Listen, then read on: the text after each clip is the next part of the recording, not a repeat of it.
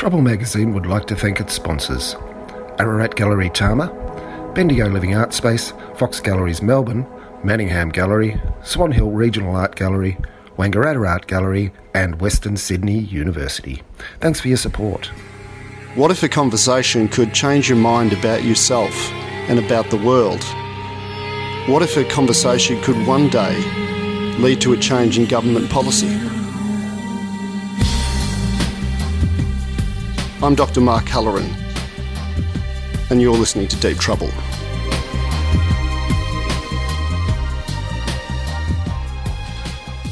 So we're here in the studios of Main FM, and Dr. Mark Halloran is with me once again, and it's time for Deep Trouble. Mark, how are you?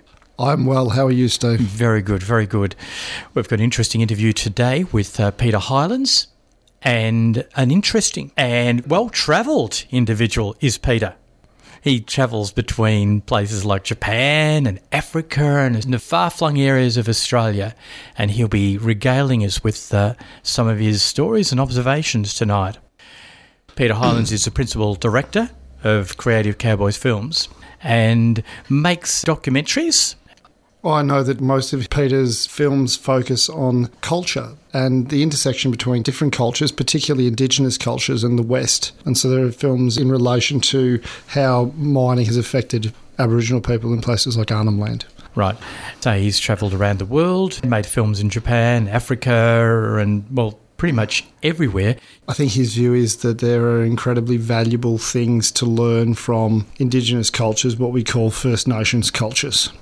First Nation. In, in, terms of things like the environmental caretaking and sustainability.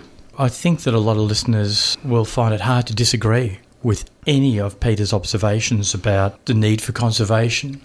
In fact, some people would say he's preaching to the converted here on Main FM and Deep Trouble. I was just wondering what is the market for the films, you think? I mean, I can't imagine, say, National Party voters subscribing to the Creative Cowboys website do you know what I mean?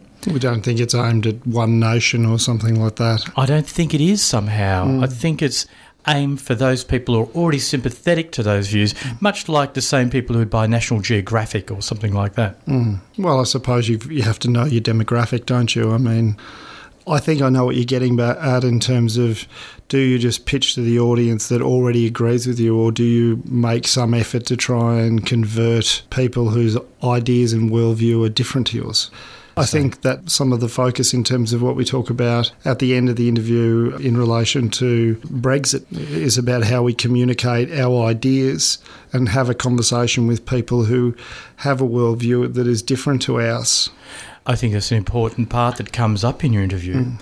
And I was very interested in Peter's comments at that stage. He says this You come to think about what democracy means under these circumstances. The trick with government is to not get into those places like Brexit. I read that as Peter saying that modern democracies are failing us. You know, like here in Australia, we have two basically conservative governments to choose from. But in terms of climate change or most conservation matters, there's not a lot to separate, especially now. There's not a great deal of difference when we're talking about the issues that Peter is discussing today. So, what mm. I am saying is if Peter distrusts democracy, What's the alternative? As he says in regard to Brexit, he was dismayed, as many people were, by the choice the British public made to leave the EU. Well, I'm just saying what, what the, the logical conclusion is mm. that we can't trust the public to make decisions in their best own interests. I would probably take the point to be that, in terms of, let's say, the major parties, mm. that if there are special vested interest groups that not only lobby the parties but are essentially ensconced within the parties.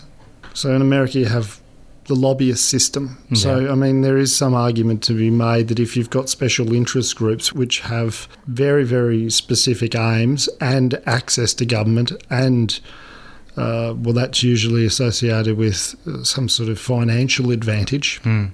Do you really have democracy then? Yeah, well, exactly right. Because if the if the policies that are profit are mm. only really the policies that are decided upon by special interest groups, special interest groups could be corporations like Apple, it could be mining corporations. Do you really still have democracy? And as Peter says, I mean, look at our media mm. controlled by Rupert Murdoch. Mm. Can you have a democracy when the press is so controlled and reflects a very narrow range of political opinions? Well, these are very serious issues, and Peter talks about a range of challenges that we face. And I have to say, I have to say, unfortunately, that one would be really hard pressed to see a way forward in resolving some of the issues that Peter talks about. Yeah, I don't think that there is a simple solution. I, I mean, his idea that it would have been better for the UK Parliament not to offer the option to have an exit from the European Union would have been better. But the complex social and historical factors that led into that mm. are possibly not predictable or controllable. Yeah, well, certainly that's not the central focus of tonight's interview. He's certainly led a, an extremely interesting life, and I'm sure the listeners will be intrigued by his insider's view on many of the issues that we need to solve very soon. So let's hear it. Dr. Mark Halloran in conversation with Peter Hylands.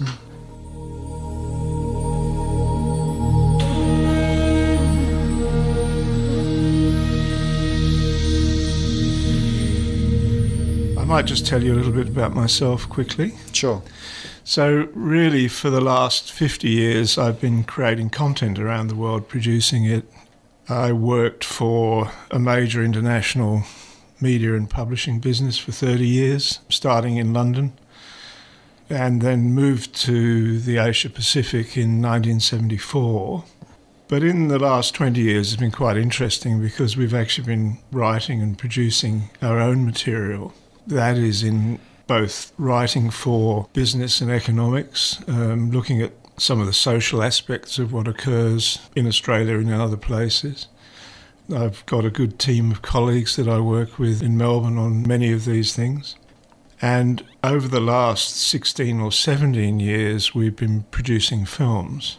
And we work very consistently with Indigenous people not only in Australia. We work in Africa, we spend time living with the Maasai, for example. We work in Japan with the Ainu people. And of course, we fell in love with Indigenous Australia literally a few weeks after arriving here uh, through really their art. And we began collecting bark paintings in Arnhem Land in the mid 1970s, which turned out to be a fantastic thing to do and, and, a window into the most wonderful world you can imagine. And I do this with my wife Andrea, I should say. Currently, we're working on a series of sacred stories in Arnhem Land in a place called Biri. We've just about finished those now. We, we shot them several months ago, but it's a big process editing all that material, of course. And that really is to provide an archive for those people in that region. They're all in language, they tell the stories of the past, and as things change so rapidly, we're trying to capture some of that. I was interested in the focus that seemed to be on the intersection between cultures, and I wondered what your cultural identity was and who, who you are. Well, I have had quite a few of them as it happens, but um, my parents uh, met in Carinthia in Austria. My father was in the British Army, and my mother was an Austrian young woman. So I grew up in the Alps in southern Europe, and that makes you an environmentalist because they're extremely beautiful mm. mountains and forests and all the rest of it. I also grew up, if you like, in the entrails of the Nazis. So mm. My grandfather was in prison in Klagenfurt, but he survived it, courtesy of the Gestapo and the Nazis. So I lived, the family survived all those horrors. And I lived with them in the 1950s in Carinthia on a beautiful lake called the Wörthersee. But in doing that, I also had a life in the UK. I went to school in England as well. And in England, I spent a lot of my time in museums. So, Natural History Museum, British Museum, all those places. Uh, so, I learned a lot about the environment back in those early times. So, you had the intellectual processes that were going in London, so you could absorb lots of information, lots of knowledge about the world, and, you know, this fantastic outdoor life scampering up and down the mountains in southern Austria on the Italian border. I was interested in that idea that when you focus and your interaction with culture is around an idea of putting a circle around everyone and saying everyone's included in this. But it seems to be that a lot of the discussion, particularly when it comes to identity politics and far left identity politics, is is more about divisiveness, what separates us. Yeah, I think the US, the United Kingdom, which is heading off a cliff at a very fast rate at the moment, and Australia all share something very similar, and that's a sort of divisive politics, the politics of the patriot. You know, if you don't agree with us, mm. then you don't belong here. And that is a big issue because that is a very narrow view of the world. Mm. And it really relates to a certain set of industries that are controlling places. Uh, we all know about, you know, the issues in Australia regarding renewable energy and coal and all the rest of it if you do nothing, you really are supporting the past and you get outcomes just as we've had in Queensland. And just one of those mines that is being opened, by the way, has the same emissions per annum, will account for the same emissions per annum as the whole of Austria. And we know the Great Barrier Reef because we work in the Torres Strait a lot. We've had a, a lifelong association with the Great Barrier Reef. We've seen it change what we see on Cape York now when we fly up to the Torres Strait in small aircraft flying low over the reef. What you can see below you as land clearing takes off around the river systems uh, on Cape York is the great plumes of earth, red earth, coming into that Great Barrier Reef park. And you come to think about what democracy means under these mm-hmm. circumstances. Firstly, you were talking about sort of that nationalistic idea, which would be more like a far right type uh, or right leaning uh, type of politics.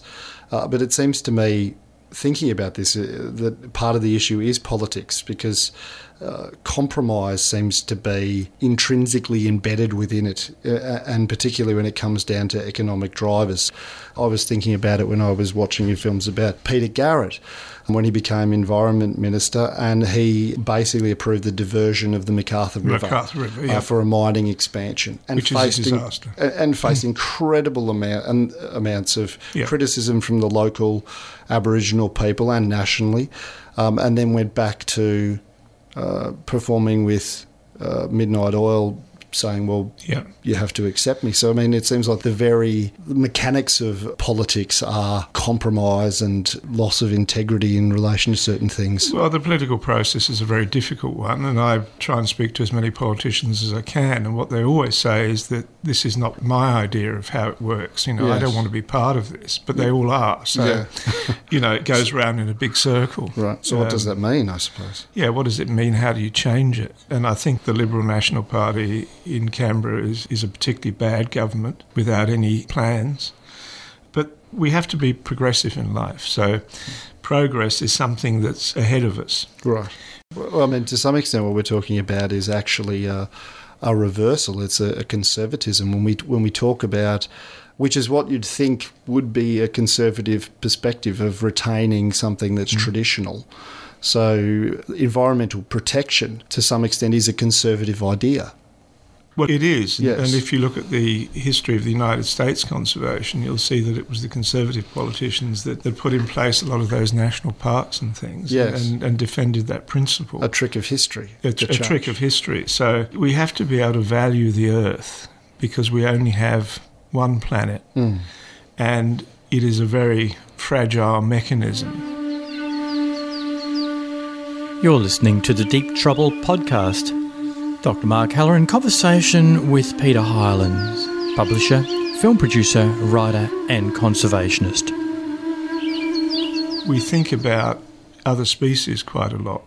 And just coming back to Australia again, what we notice is that both the major parties are in the same space on this. Lockstep. Lockstep.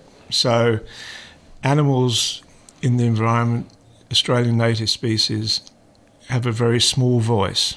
And if we take Victoria, for example, there's something like 80 species on, on the Labor government's ATCW list, Authority to Control Wildlife list. Um, they've basically almost doubled the number of wildlife uh, permits they're issuing, and they've doubled the number of animals being killed. So, for example, in the last 10 years, um, between the Liberal Nationals and, and Labor, they've issued permits for uh, the control, which means killing, of 27,000 wombats in the state. And the wombat is in deep trouble because it's, you know, um, has a number of disease issues. It is also unprotected in half of the state. So you get these incredible things going on that nobody knows about. As I said earlier, you know, in the last 10 years, Victorian governments have accounted for the death of four and a half million birds, covering a whole range of species.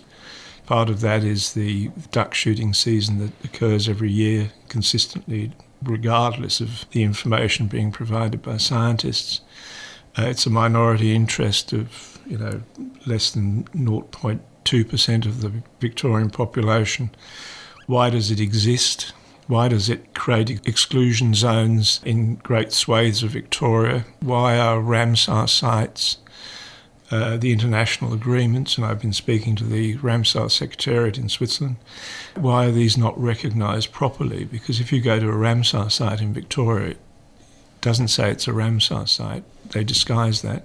Right. And it just says this is a game reserve.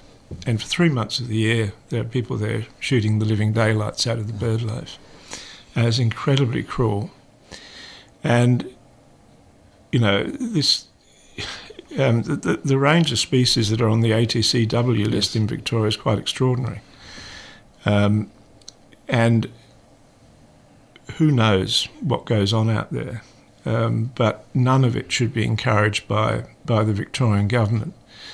Um, in, in Victoria, for example, in the broader macropod family, uh, there were 16 species back in the in the 19th century. Seven of those are extinct. Three are on the edge of extinction now, and some of the others are in trouble. And they've just introduced a, a commercial industry, kangaroo industry, into the state, um, largely because kangaroos are running out in other places. Uh, so there's a whole load of mythology around yes. all that. So don't believe the numbers and don't believe the spin. I was thinking about um, the idea of culture as well because of the focus on culture and the idea whether culture would be static. Yeah, I mean, if you take Australian Indigenous culture, I mean, we we have worked on probably 40 film projects with, with Aboriginal people over a long period of time, living with them, obviously their cultures have evolved and adapted. I mean, Aboriginal people are some of the most resilient people on earth. And to be able to have such a connection with a great place like Australia, with a great land like Australia, for all that period of time is quite extraordinary, and to be able to adapt to the circumstances. I might just take you to Western Australia for a moment, to the Murujuga the Great Murujuga, which is the greatest rock art site on Earth. So this is affected by industrialisation as it's, well. This has had a long history of being affected by industrialisation. It has. It's something that, that started in Charles Court's time. And I actually went there with Andrew with a team of rock art specialists and Carmen Lawrence a few years ago. And I had quite a few discussions with Carmen. When she was the Premier of Western Australia, she was taken to the Burrup Peninsula, the Murujuga, where um, a number of industrial developments are occurring. This is not mining, this is putting factories and gas trains. Gas comes in from 100 kilometres offshore or so, plonk onto the Burrup Peninsula. Carmen wasn't told that there was rock art there, so she was shown all these sort of grandiose schemes and things, uh, but not told about some of the cultural issues there. Even today, if you go to the Karratha tourist building and, and you say, you know, have you got anything on the rock art? They'll right. look at the floor and say, oh, you don't need to go and look at that. There is a Dampier Rock Art Project, which is a protectionist project that was put in place by the Western Australian government. Yeah, that's right. Uh, but once again, you've got this tension between preservation or conservation yep. and economics because I read that in 2008 there'd been reported the potential destruction of one of the world's oldest representations of a human face.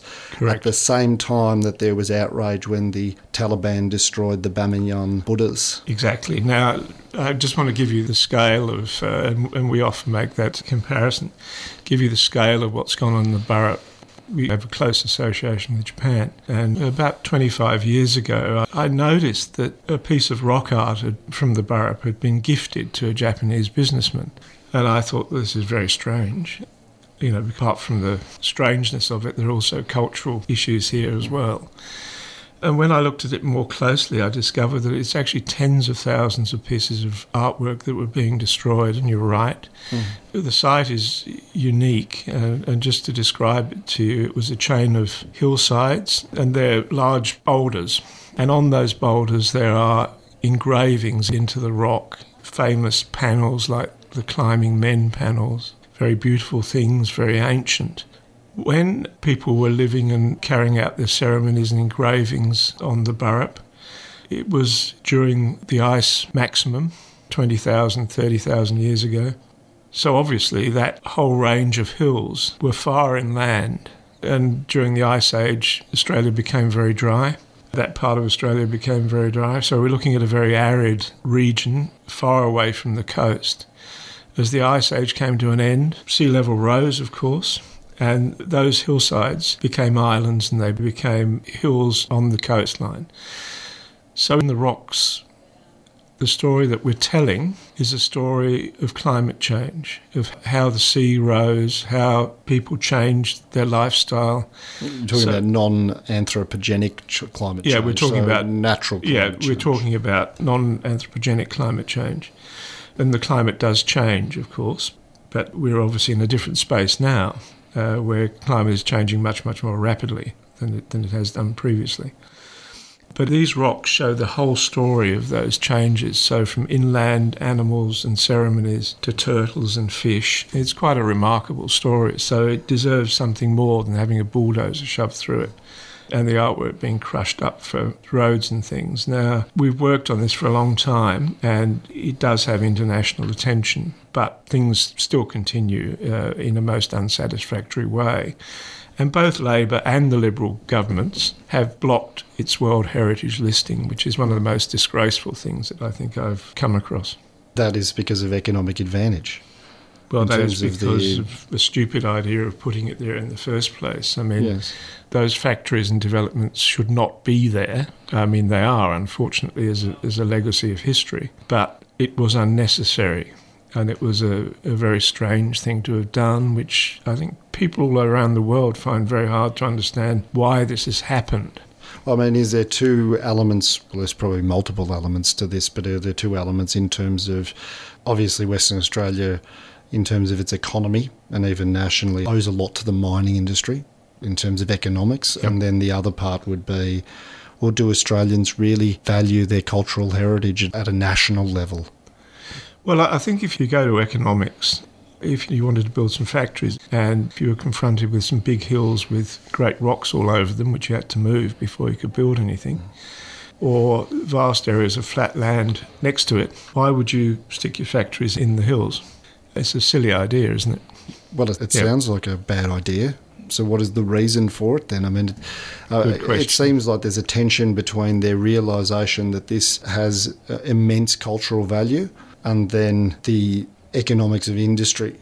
The state and the federal governments sitting with the tension of that. It doesn't seem like something that yeah. they would do if there wasn't some reason for it in relation to their the economic advantage in relation to mining. I'm not defending. I'm just no, saying that's the, that seems to be the, the tensions. It, this is a number of issues attached yeah. to it. Clearly, it is more expensive to have gone and done what they've done. Mm. So I think a lot of people ask this question: Why has this happened? And it's too late to do anything about it now, except to try and protect what's left, left, which is still very extensive. Yes. And you're right, it does include the first human faces known on Earth, those sort of things. One of the issues is the lack of respect for place and this whole idea, the indigenous idea of connection to place, this place being part of you. That's totally missing from these decisions. They don't give a damn. They just don't care. So it's meaningless to them. The Yes. place is meaningless to them. There's no intellectual capacity to understand this is a globally important thing. Mm. It's like shooting ducks. You know, you can block off whole bits of Victoria because you've got a few mates who want to go and shoot them. In doing so, you crucify the local economies of these places because people don't go there. Instead, you could have a fantastic tourism industry, do all sorts of extraordinary things there, give Indigenous people, they're talking about the Burrup, give Indigenous people the opportunity to work, feel good about their culture, do all those things. I guess the, the governments, whether it is a Liberal or a Labor government at a state or federal level, are often beholden to powerful interest groups. I think that's fairly Yep. Reasonable to say. I don't think I'm going out on a limb. Uh, who, lob- course. who lobbied them to keep the status quo? So there may be a potential industry. You could say, well, there's a potential tourist industry which might even be of greater value. But that seems to be the problem. Yeah, and I, I still think if you go back to the, we're talking about the Burrup, if you go back to that, there's still a mystery attached to it because it's not necessary. Right, So it just happens right. to be there when it could have been somewhere else. You're listening to the Deep Trouble podcast. Dr. Mark Halloran in conversation with Peter Hylands, publisher, film producer, writer, and conservationist. There have been some great successes in Aboriginal Australia in the Northern Territory. One of our dear friends, Djambawa Marawili, uh, who won the Telstra Award this year for his one of his bark paintings, he lives at Baniyala, which is on Blue Mud Bay. A few years ago, after long struggle, he won the Blue Mud Bay case with his friends that gives them not only the rights over the coastline at Blue Mud Bay, but also a large chunk of the Northern Territory coastline as well. So a lot of that's come back into their hands because of some very great leadership from some of these people. We can also see that uh, I think it's just over 50% now of the Northern Territory uh, is back in Aboriginal hands. Right. Now, a lot of that has various overlays attached to it. So, I mean, the next task is to get Indigenous people back in control properly and engaged properly in those regional economies so they benefit from the land that they own. Well, how can that happen? What is the process for that happening? Well, the process is, I suppose, there's a number of things that can happen. To do what we're doing in the Tjoritja National Park, for example, to make sure that these facilities are being run by Indigenous people, so the, the employment is going to Indigenous people first. Mm. The Northern Territory government has now got a policy which tries to do things locally. So, back in the old days of, for example, building things in Indigenous communities, you know, you hear on the news about huge amounts of money being spent on Indigenous populations. Most people in Indigenous communities are very poor. Some people have done very well and are wealthy for various reasons, but the majority are not. People want opportunities to be included in work. In the sort of studies we've done, we can see that somewhere like Alice Springs, the skills differences between the Indigenous people in employment, there's quite a few Indigenous people working in government jobs, for example, are very similar to their European counterparts. So there's not much difference there. And people are doing well in those positions. So the issue comes in the smaller communities where there should be work opportunities. CDP has mangled some of those. The way that has gone, when Malcolm Fraser set up CDP back in his time, that's Community Development Program, the idea was to create a kind of a plan within communities where proper projects were presented Yes. and people were employed to work on, you know, building toilets or doing things within the communities, Right. playgrounds, all those kinds of things. And And what happened? Well, when John Howard came along, he dismembered that Right. and they So turned it- it into a work for the dole scheme. Was it working up until that point? It was working extent? up and, right. up until that point, and I think people were generally happy. I mean, these things are never perfect, but no. since that time, uh, it has turned into a total shambles, and it is very punitive. And people have taken on and off of this work for the dole scheme. You have to understand that in a lot of outstations and communities across the Northern Territory, there's no internet, there's no mobile phone coverage. Um, it's getting a little bit better, but it's still bad. So that when people are asked to do a report or something, they don't even know about it and they get taken off their benefits. We happen to be working up in Yirrkala, which is uh, Yolngu country in uh, East Arnhem Land. Very beautiful, beautiful place. When Tony Abbott and his cabinet came up, and they were sort of hanging around in, in the front garden of the place we were in. So I, I was watching them very closely. Because he was, was Yeah. going to spend a week every year of his prime ministership Correct. Yep. uh, on country. And he went up to uh, the Torres Strait, for example. But what we sort of noticed there was that, you know, when you look at these guys, they're doing a job and they're being paid huge amounts of money for it. The equivalent people in Aboriginal culture who are doing the same kind of job, exactly the same kind of job, in fact, you know, Yes. working for the community, doing all that. Do you mean at the level of state government? I mean, at the level of managing communities, Right, managing because communities. you know, so Yes. they're they're there as the politicians, as Yes. the voices for the communities. There's no money for them, so they do it all for nothing, and they do it in relative poverty. So we have to be able to understand. We can't just say, okay, these people shouldn't be on CDP because they're not doing anything. Right. They're doing exactly the same thing that the politicians are doing and being paid handsomely for. It sounds as though in the Northern Territory, native title has worked better than perhaps other states. I think that one of the issues was that the bar is set very high in terms of a group of Aboriginal people being able to establish a native title because it demands, as far as I can remember, proof of continuous occupation. yeah. And I don't know how you do that Yeah. exactly. Um, like, you know, the tribe here, uh, there's three tribes the Dja Dja Wurrung, the Taungurung, and the Wurundjeri. And obviously, the land for the Dja Dja Wurrung, I think, extends everywhere from the Macedon Ranges right up to Yeah. Boort. And the people were moving around in seasonal, cyclical patterns. Um, and so you're already defeated halfway. Yeah, and a lot At- of at that's freehold land. So, yeah, you at a le- that's- at a legal level, there. you know. So if you're trying to prove it in court, but then Yeah. it sounds like the second part of that is even once you establish native title, there's another step in terms of really what happens for Aboriginal co-ops for Aboriginal people in terms of their opportunity for work on the land that they've claimed. Yep. These things are, are very difficult because in different places people have different levels of disconnection from their past. Yes.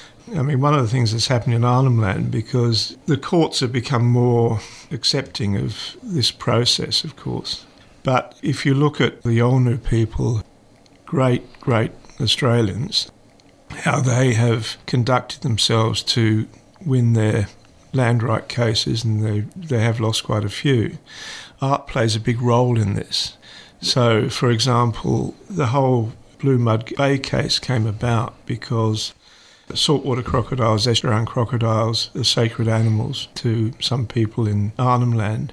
And near Baniyala, there was a discovery of a beheaded crocodile in a sack in an illegal fishing camp. And that kicked off this process of creating, I think it was 80 bark paintings, which are now in the National Maritime Museum in Sydney, that showed the connection to place. Those pieces of artwork, great pieces of artwork from a whole range of Indigenous people from the region, stood as the proof for their connection to those places. And it is a beautiful and a remarkable story. Hmm. And it took them many years to win the sea rights case, but they did so. Well, I, I mean, that was something that I thought about as well in terms of the importance of art for Indigenous peoples. So I suppose you could make the argument, if you're the devil's advocate, of saying, well, look, there's a, in terms of mortality and morbidity, uh, we need to close the gap. There's youth detention for Indigenous Yeah. people at Yeah. a much higher rate. Why should we have philanthropy towards arts in these particular instances or at all when we haven't addressed those issues? But is art a way of addressing some of that? Well, art is central to these cultures because basically, and it's, it's the same in Melanesia, you know, it's language, it's song and dance, and the representations of those cultures that make those cultures live and keep them alive, if you like. So they're critically important components of it. The issues relating to health, to taking away children, that's now taken off again, by the way. So more and more children have been taken away since the intervention. The Howard Um, intervention. Yeah, the Howard Inter- intervention. And that is a completely disgraceful process, I have to say. And we watch this happening all the time. And I've got some in- amazing stories about it, which are bad. The imprisonment of young children for almost no reason. When we were in Alice Springs recently, this is after the Royal Commission in the Northern Territory, uh, frantic efforts from parents to find out where their kids were because the authorities don't actually tell them necessarily if there's a riot, you know, where the kids have been moved to. Uh, there was a recent riot in Don Dale following the, the Royal Commission. So we were sort of caught up in this sort of panic of people trying to find their kids. So the standards of communication towards and the respect for Indigenous people in these circumstances is very poor. Well, it's a complex issue. I think that for me, what I remember from the intervention was that First of all, if you make a group of people within your state or nation, if you mobilise the military, because the military mobilised yep. in relation to that as the first step, you essentially, to some extent, make people enemies of the state. Yes, you do. And, by proxy. Yep. That's problematic. And the second part of that was the removal of Aboriginal social workers, peer workers, people in the community yeah. that, that sort of lost their place. So there's parts to this. I mean, often child protection in a lot of circumstances is reactionary rather yep. than, I guess, progressively proactive. Something happens and then there's a response to it. It seems like that's where the problem begins, that it, it goes back to that kind of idea of how do we best build these things in community rather than trying to control them from outside? Yeah, that's right. And, and I think there are grandmothers against removal. If you look on the Creative Cowboy Films website, for hmm. example, mm. you'll see you'll see discussions we've had with the grandmothers, and some yes. of them we've known for a long time.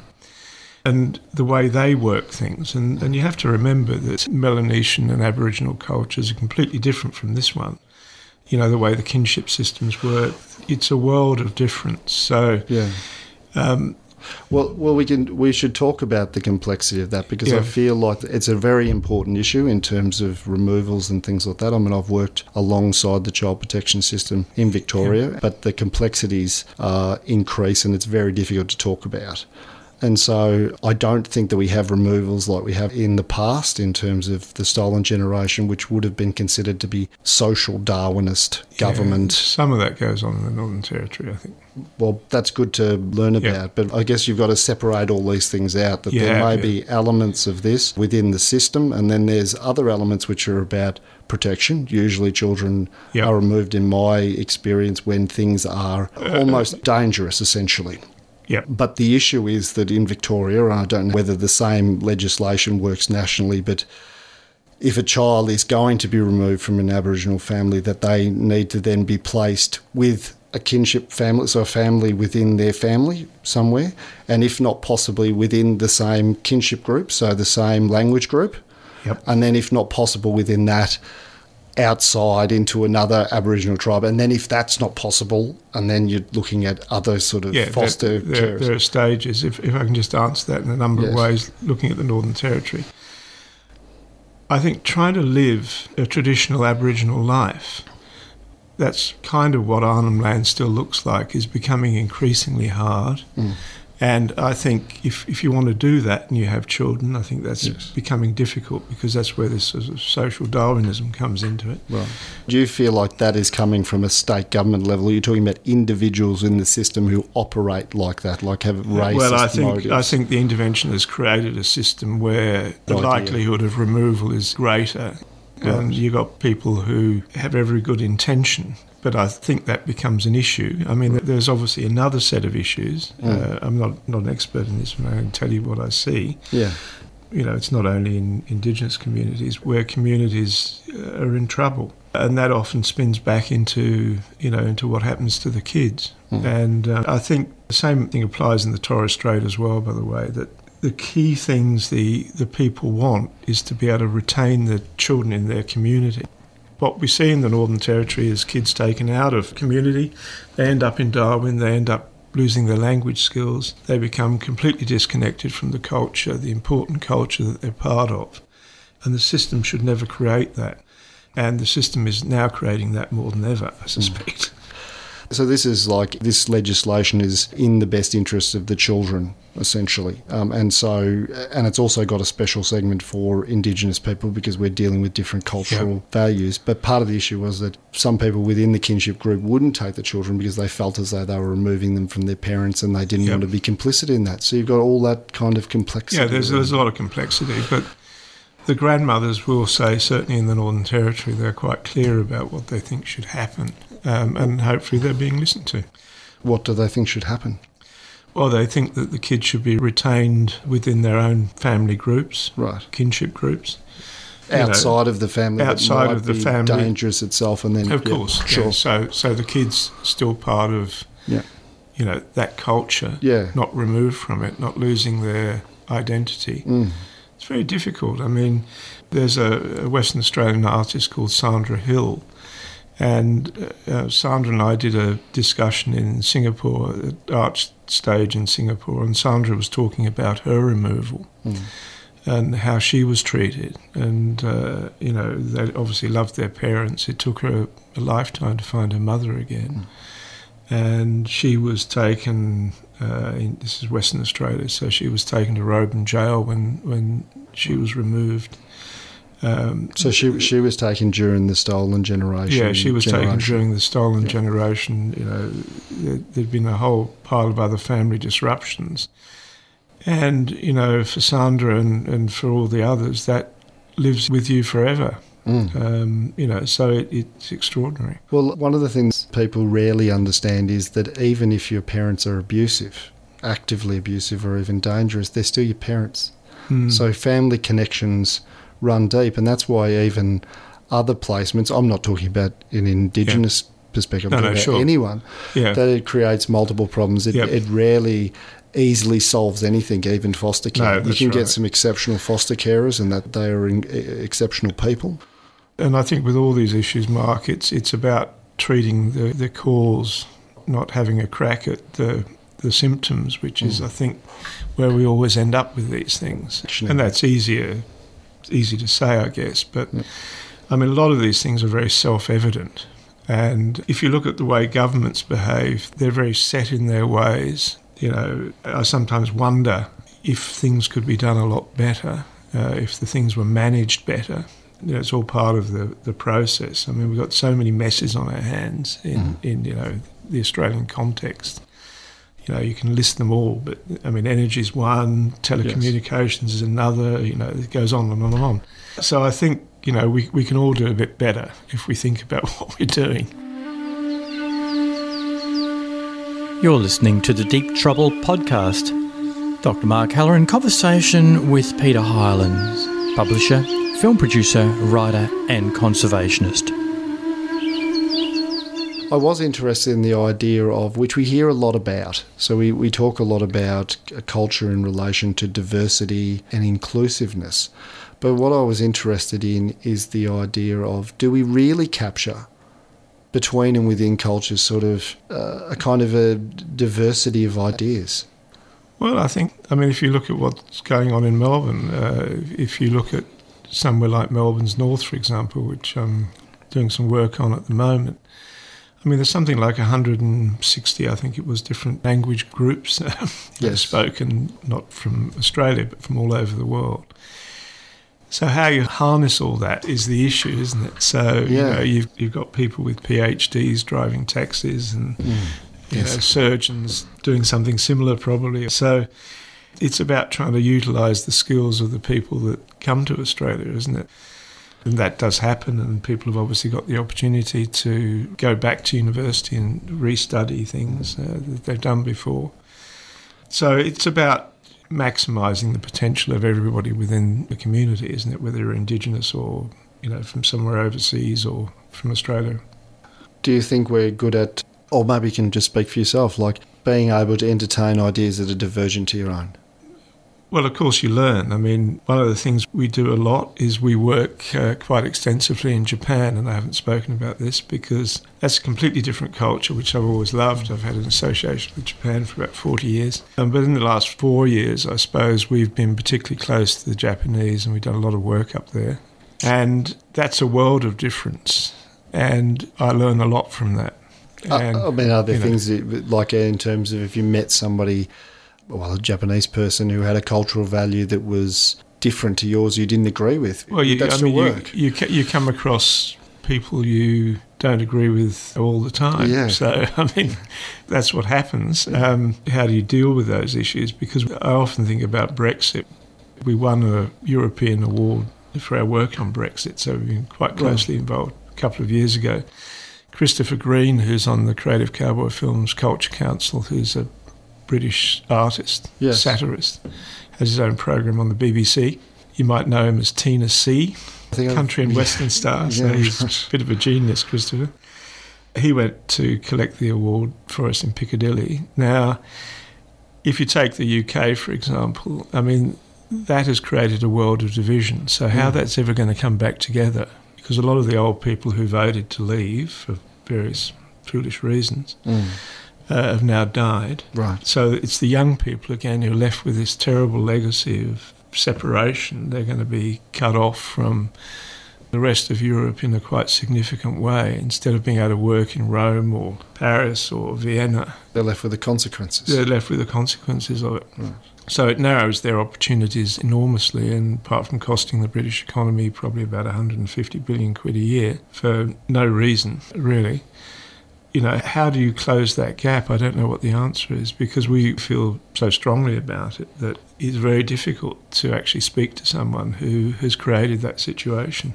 I, I don't know how you resolve it. Oh, well, I guess that's what I Mm. mean. I mean, how do you converse with someone who uh, holds a, Um, a view? So if they ha- had the view of leaving, does that mean that it, you can't have a relationship with them? I trotted around Oxford just after the, the vote because I've been writing about it before the vote. And I asked people how they voted.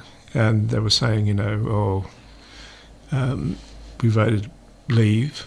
And I'd say, well, why have you done that? And they would say, well, we just was just our idea. We thought that was what we wanted. They didn't really understand They didn't think about it. they didn't think about it, so they didn't think about the consequences to business. Uh, May not have had the opportunity to talk to other people who had spent some time thinking about it because people yeah, well, tend were, to they not. were snowed, and, and the propaganda was enormous, and um, you know they fell for the two-card trick. I mean, basically, they didn't like the idea of too many people, like uh, you know, too many Austrians and Romanians uh, hanging around in England. So. So, you know, it created a mess for no reason. And the trick with government is not to get into those places. David Cameron is going to be recognised as one of Britain's worst ever prime ministers because of the mess he made. And he had even the gall to say at Davos that Brexit was going much better than they thought it would. So, hmm. I mean, this guy is clearly not on our page. I don't hmm. know whose page he's on, but. Um, Boris Johnson's probably not on that page yeah, either. no, no. Hmm. So, I mean, he's on a lot of different pages. So, I, I just think, you know, we don't allow ourselves to get into these situations in the first place How do we do that? By proper leadership and thinking things through properly. Because once you start this process off, it becomes insoluble, and you've got something very similar going on in the United States where people are really cross with each other. And, you know, the equivalent of this in Australia is really the environmental issues. So the environment is Australia's Brexit, if you like. The energy thing, the, you know, destruction of habitat, the deforestation that's going on. Those things are big issues in people's lives. And they need to be managed properly. Well, I guess in terms of leadership, it would be around how you engage people in conversation and I guess get people to reasonably listen. I think so. And we're now at a stage where we're so far apart on these issues as a community. Do you think so? Well, I, I think there is division about the energy situation, for example. I mean, it is a no brainer that uh, things need to change. And I think one of the divisions is in terms of age.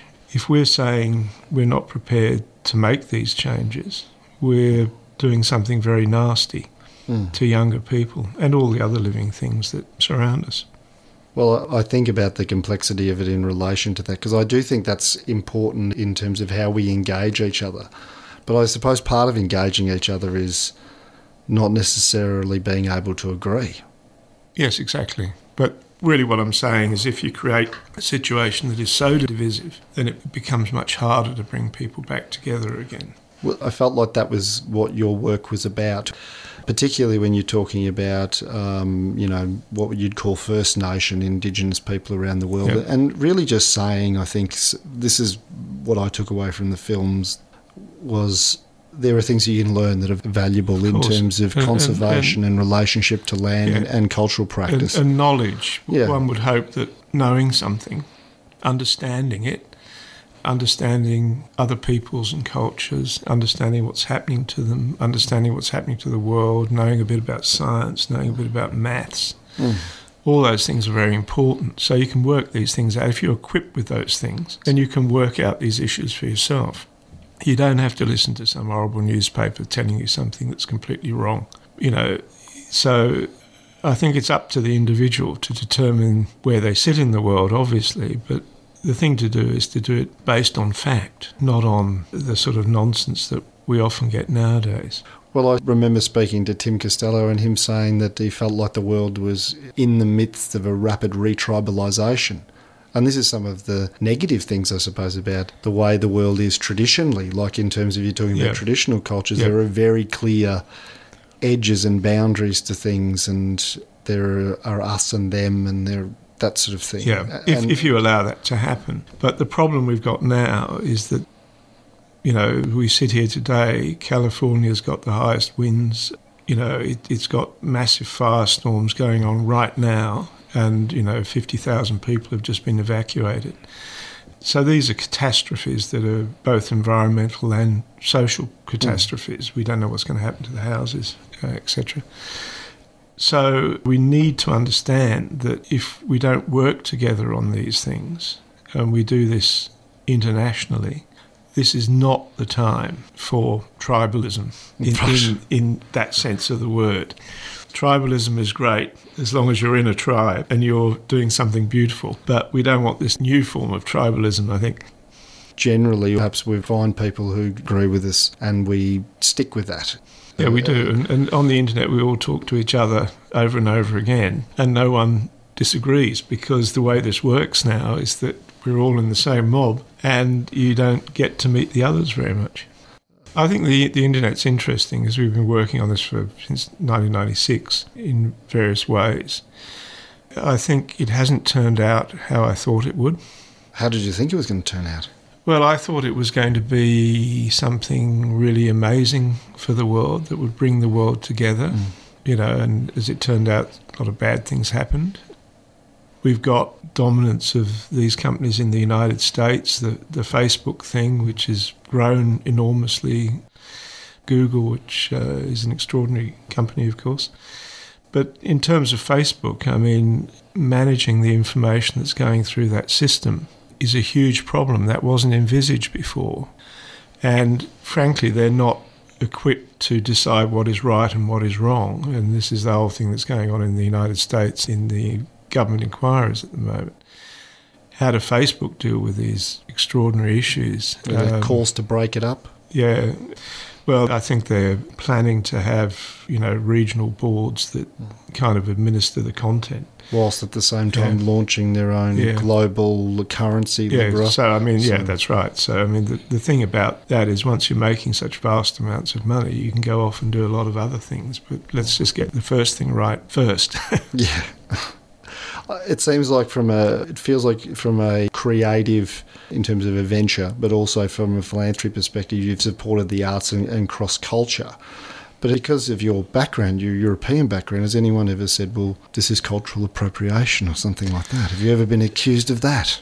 no, because we're not appropriating it. All we're doing is providing a channel for people to tell their stories. And I mean, we're we're genuine about it. We're not shaping it in any sense. Sure. It's, it's their world, not ours. Yes. Um, and I think we've got some very deep friendships uh, across the world as a result of doing it.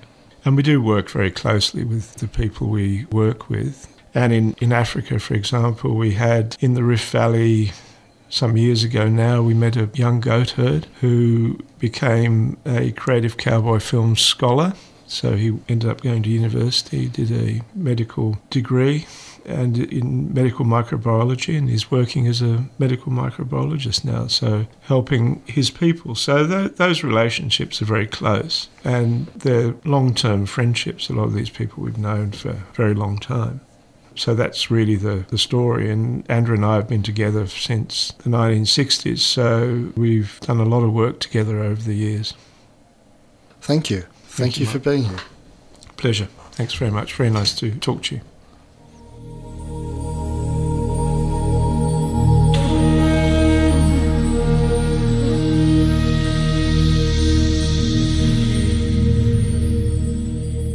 And that was the interview with Dr. Mark Halloran with Peter Hylands. Sort of outlining at the end there, Mark, uh, mm. some of the positive relationships that have been built during the course of his journeys to First Nation communities. That person here referring to somebody that he befriended and he was a goat herder and now he's sort of like a molecular biologist. A molecular biologist. That's yeah. incredible. What that a, is a story, amazing, amazing yeah. story. Yeah. All right. You know, some of the conservatives mm. are coming up with some fabulous phrases. Are they? Well, I'll give you an example. Mm. What about this movement to make green activists guilty about jetting from country to country? So anybody now has to sort of face the fact that they're going to be challenged and criticised for not living up to their green ideals. Mm, I think it started with Al Gore, wasn't it? Jetting around while he was promoting an inconvenient truth. Yeah. What do you think about that line of argument? Do you think it's an effective way of dealing with your critics? Well, I suppose it's exploiting people's sensitivity. It does work, though, doesn't it? I mean, Greta Thunberg, in terms of her travels around the world, she's been very conscious. Or I suppose the movement around her has been very conscious that she should move from place to place in the most environmentally friendly way. So when she came to America, I think Arnold Schwarzenegger gave her a Tesla to travel around. Well, you know, some people criticising her for even journeying across the ocean in a carbon fibre yacht. Mm, so that it had a backup outboard engine or something that was yeah. diesel fueled. Well, I think what she's going to have to do is restrict herself to, say, a raft, because you see, her critics yeah. are trying to slow her down. If they can persuade her to not journey so far and that she should feel guilty about travelling more than 5k from her home, they've effectively silenced her to a large extent. Mm. So we live in really intriguing times about how public opinion is being shaped and moulded I think that probably uh, conservatives and even neoconservative commentators have changed their speech to accommodate some of the political sensitivities of the other side. It's like there are certain things that people don't move on, but there are certain things that they do to avoid unwarranted criticism. Yeah, sure. They don't want to put their head above the parapet too much. Now we're going to move on to talk about next week's interview subject. Right. So, who are we going to interview next week? We're interviewing Professor James Flynn. Oh, right. Oh, the famous Professor James. Talking about controversial, mm. this is going to be probably the most controversial interview of the third series. So, therefore, mm. it's one you cannot miss. Yes. Listen in and be outraged. Mm. Yes, by all means.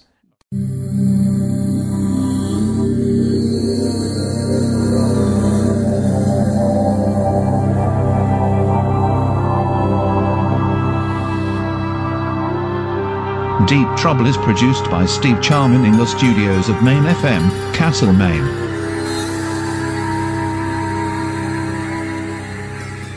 Trouble magazine would like to thank its sponsors Ararat Gallery Tama, Bendigo Living Art Space, Fox Galleries Melbourne, Manningham Gallery, Swan Hill Regional Art Gallery, Wangaratta Art Gallery, and Western Sydney University.